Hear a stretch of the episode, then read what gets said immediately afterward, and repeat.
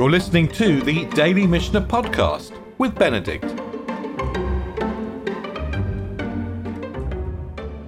So we've been talking as we go through the chapter about different activities which bring us onto the boundary of breaking Shabbat. Not that break is Shabbat explicitly, really, but we've been circling around the boundaries, the boundaries that the rabbis put on us. And really, um, we've been focusing on activities which people are under pressure to do because of a mitzvah. We're now going to enter the second chapter. We're talking about lights. It's a very famous chapter because we read it on Erev Shabbat. And we are going to see that the same issues about how close or how, how far away we can get to um, breaking Shabbat, how far or how close the rabbis will let us go, um, runs right the way through the chapter, as do other kinds of conflicts of values, by the way. And just as an introduction to the chapter of lighting the light, I wanted just to bring you, we're going to look at the first Mishnah in a sec, but I just wanted to bring you a comment from the Bartenura on this first Mishnah, and he sets the scene really, which I wanted us to have in our mind as we read through the Mishnah. The anan kaimalan dener shel Shabbat chova. We hold that the Shabbat candle is obligatory. It's not possible to start Shabbat without a candle. And you know there are all kind. You know it's to do with peace in the house. It's to do with joy. It's to do with the fact that you know a, a, a um, a um, um, a, meal shouldn't, you know, um, a meal of a mitzvah shouldn't happen, you know, without light. There are many reasons why the Shabbat candle is obligatory, but because the Shabbat candle is obligatory, how we create it and what sort of danger we get into as we create it is of great interest to the rabbis. So we're going to start. So what are we going to light with and what are we are we not going to light with? And we're now going to have a list of possible wicks. We got cedar fiber in this translation, cedar fiber, uncarded flax, raw silk, willow strands, desert wicks, seaweed. These are all different kinds of wicks. And the Gemara goes into great detail to try and figure out exactly what these substances are. And after the list of wicks, we actually have a list of fuels. So we've got Zephet and Shavar and Shemen Kik and Shemen Srefa and Aliyah and Chelev. We've got pitch wax, wax, pitch wax, castor oil. Shemen Srefa, we've touched upon in, in the chapter of Trumot actually. Shemen Srefa is Truma oil, which has become um, it's become tameh. That's a problem. And we know, right? We know that's a problem, right? Because if it's tameh, we can't give it to the kohen, but we can't do anything else with it. So what are we going to do with it? Well, we're going to burn it. Shemen srefa is truma oil, which has become tameh, and we're going to burn it. And usually it's just referred to as shemen srefa. That's how we're going to refer it onwards. And then te'el fatul chelav. And Nachum Hamadi, Nachum Hamid says that you can kindle with chelav as long as it's melted. And the sages say whether melted or not, they may not kindle with it. The Gemara is going to explain this Mishnah in terms of practicality and in particular in terms of how close it might bring us to wanting to break Shabbat. And the Rabbah said we're jumping into the the the, um, the Babylonian the Talmud Bavli now, the Babylonian Talmud. Until now, we've mainly looked at the Yerushalmi actually, but now we're in the Bavli. And he explains look, we've had a list of wicks, and we've had a list of oils. That's in our Mishnah. That's the structure of the Mishnah, the wicks and the oils. And, and Rabbah said the wicks are given because the fire flickers on them. It sputters and it doesn't work, burn well. And the oils operate in the same way. They're not drawn effectively by the wick. And the rabbis are worried that we've got a light. We have a um, we have an ancient light, a light at the time of the Mishnah. Essentially a crockery implement full of oil, and it's got a wick hanging into it. The, we light the wick, and the wick will draw the oil out of the crockery implement. It's hanging over, and the rabbis are anxious that we're going to somehow, if it's not drawing well, we're going to tip the oil and start a real fire.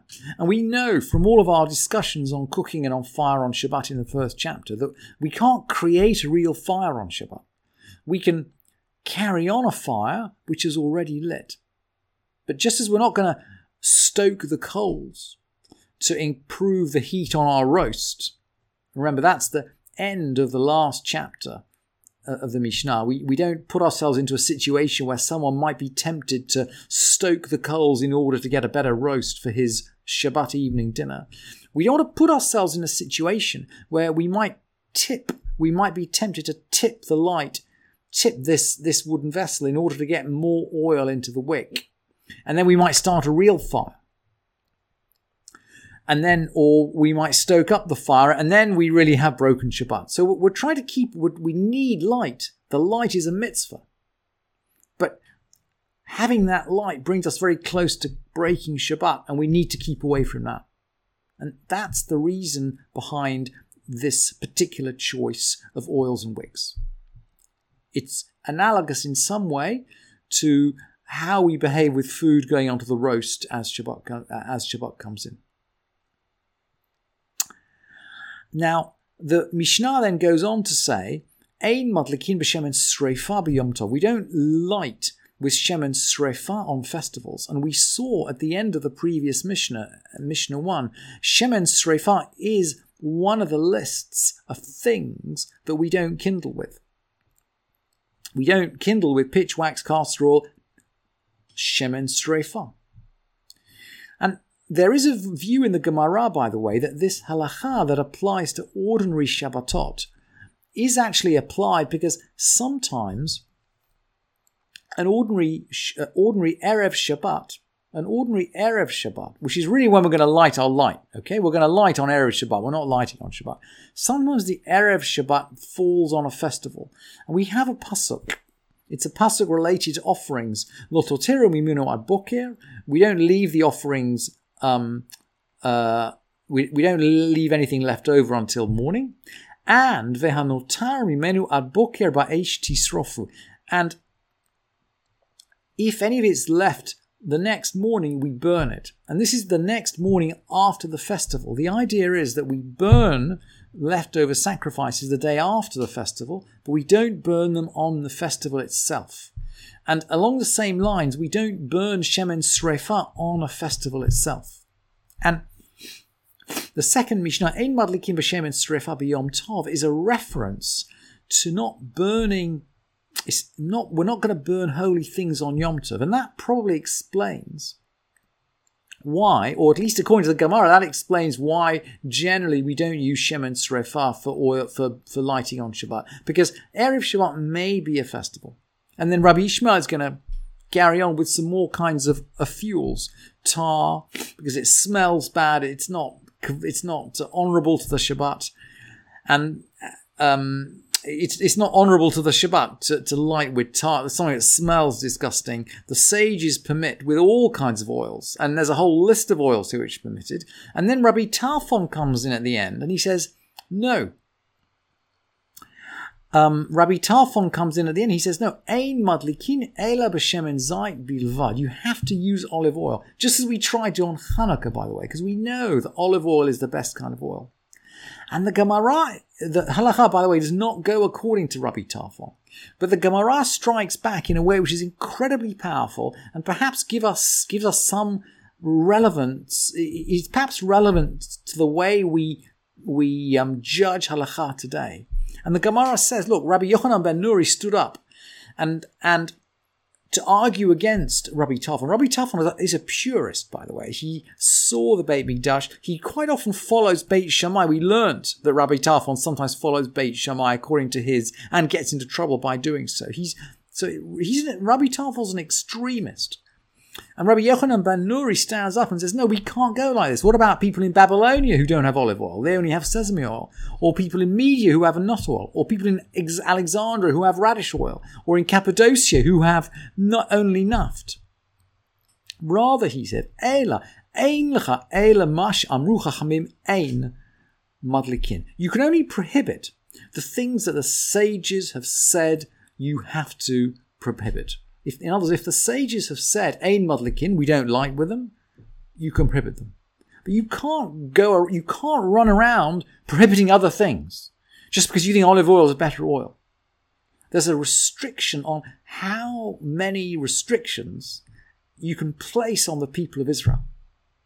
It's not fair to the people of Israel to put more restrictions on them. And Rabbi Yochanan ben Nuri is saying, look, you know, if the if the sages have said they we can't do something, we can't do it, but you can't add to that. The third Mishnah then deals with technical issues to do with Tuma and Tahara, and it jumps off just a, a simple statement. The only thing you can light with that comes from a tree is flax. But then the Mishnah goes on to draw a comparison, and we've seen this before, by the way, in the um, Mishnah Bikurim, that the Mishnah likes to draw comparisons between one type of halacha and another. And we're now going to draw comparisons between what we can light with and what contract, what can become tameh. And we know that if um, somebody dies in a tent, not only the, and you can check this if you look in the parsha of Chukat, at the sprinkling with the ashes of the red heifer, you'll see that when someone dies, not only things that the dead corpse has touched or people that the corpse has touched, but also the tent that has been touched the, the, the, the, tent that the corpse is lying in are sprinkled with the ashes of the red heifer in order to make them tahor again. And the Mishnah is going to say, you know, just as you don't lie with anything from the tree except flax, anything that comes from a tree, anything that you make a tent out of that comes from a tree can't become tameh except flax. Flax, if you like, is it's, it's too close to clothing basically. And along the same lines, a wick made of cloth. Remember, they used to make wicks out of cloth in those days. They used to take old cloth and twist it. Now, a cloth, of course, is a piece of clothing which can contract tuma. What's its status if we turn it into a wick? Well, it's sort of halfway one and halfway to the other. Rabbi Eliezer, Rabbi Eliezer says it's tameh. In other words, it can, can become tameh. It's still a piece of clothing. And he says you can't lie with it. Rabbi Akiva says it's tahor. It's become a wick, not a piece of clothing. And he also says you, you can lie with it. Thank you for listening to this edition of the Daily Mishnah Podcast with Benedict.